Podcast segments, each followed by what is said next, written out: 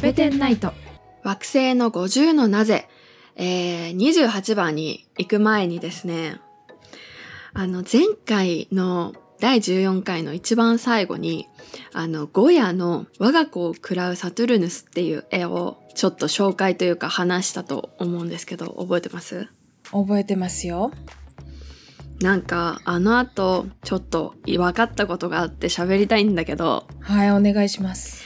あの、サトゥルヌスなんで子供食ってんのかなって言ってたじゃん。うん、怖いよ土ね。星、そうそう、土星の神様、農業の神様。 はい。なんで食ってんのって言ってたんだけど、うん、なんで食ってるか分かったの。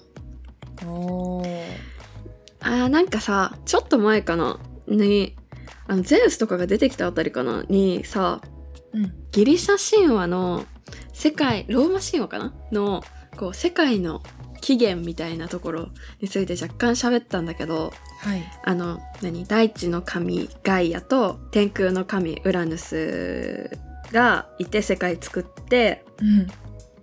でそこに子供が生まれるんだけどなんか巨人が生まれるのかなかなんかで、すごい醜くてウラヌスが「こんなやつら俺の子供じゃねえか知らないけどその子供をどんどん食べちゃってはでそあ。はその一番下のサトゥルヌスこれがサトゥルヌスだったのよクロノスギリシャ神話でいうクロノスはい。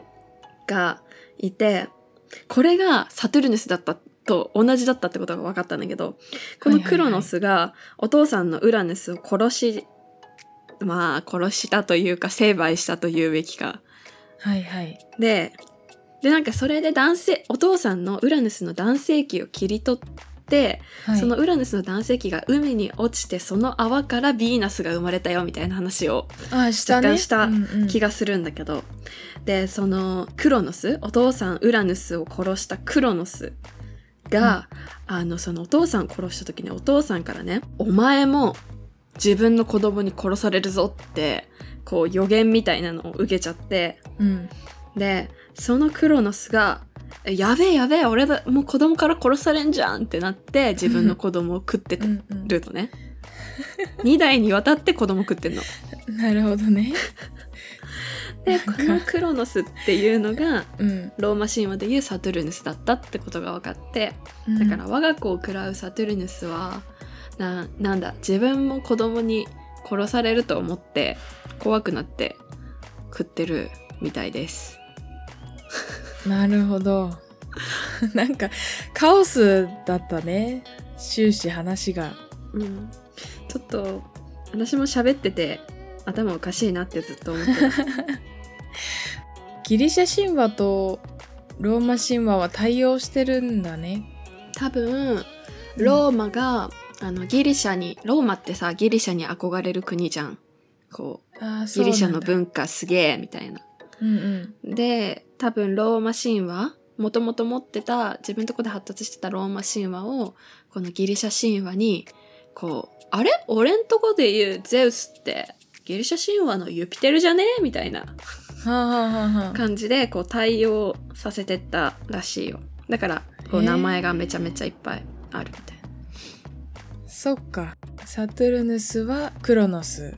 クロノスでしたなるほど。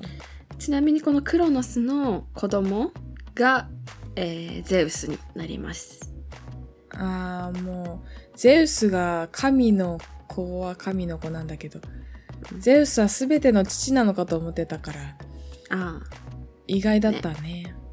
そうそう。まあ、ゼウスはそのクロノスも自分の子供食ってるじゃん。うん、の一番下の子でその上このお父さんのクロノスを倒して、お兄ちゃんたちこれがポセイドンとかなんだけどうん。を、あのーそのお腹の中から助け出したという。あもう赤ずきんちゃんかみたいな食われた後の、そうそ うそうそうお兄ちゃんたちを、ええー、本当に赤ずきんちゃんじゃん。そうなんだよクロノスから助け出して神々のトップになったとそれはトップになるわ。ということみぶったいですよ飛んでんな。ねうん。まあ、地位の上げ方もいろいろあるとい うことで。そうか、お腹の中から助ければいいんだ。そうなそるう。ほそどしたなるら、ほどだいたいお腹の中にいる人はさ、崇めてくれるじ ゃん。ね。ああ、ありがとうはい。ということで、ありがとうう。ございました。面白いですね、神話は。ぶっ神飛話んでとた絵の関係は面白い。うん。じゃあ、さあ、宇宙の話いきますか。いきますか。番組の感想や私たち2人へのメッセージはコペテンナイトアットマーク Gmail.com copennight アットマーク Gmail.com またはツイッターでハッシュタグコペテンナイトをつけてつぶやいてくださいお待ちしています春の誠の一人喋りのポッドキャストご飯のお供もチェックしてみてください次回もお楽しみに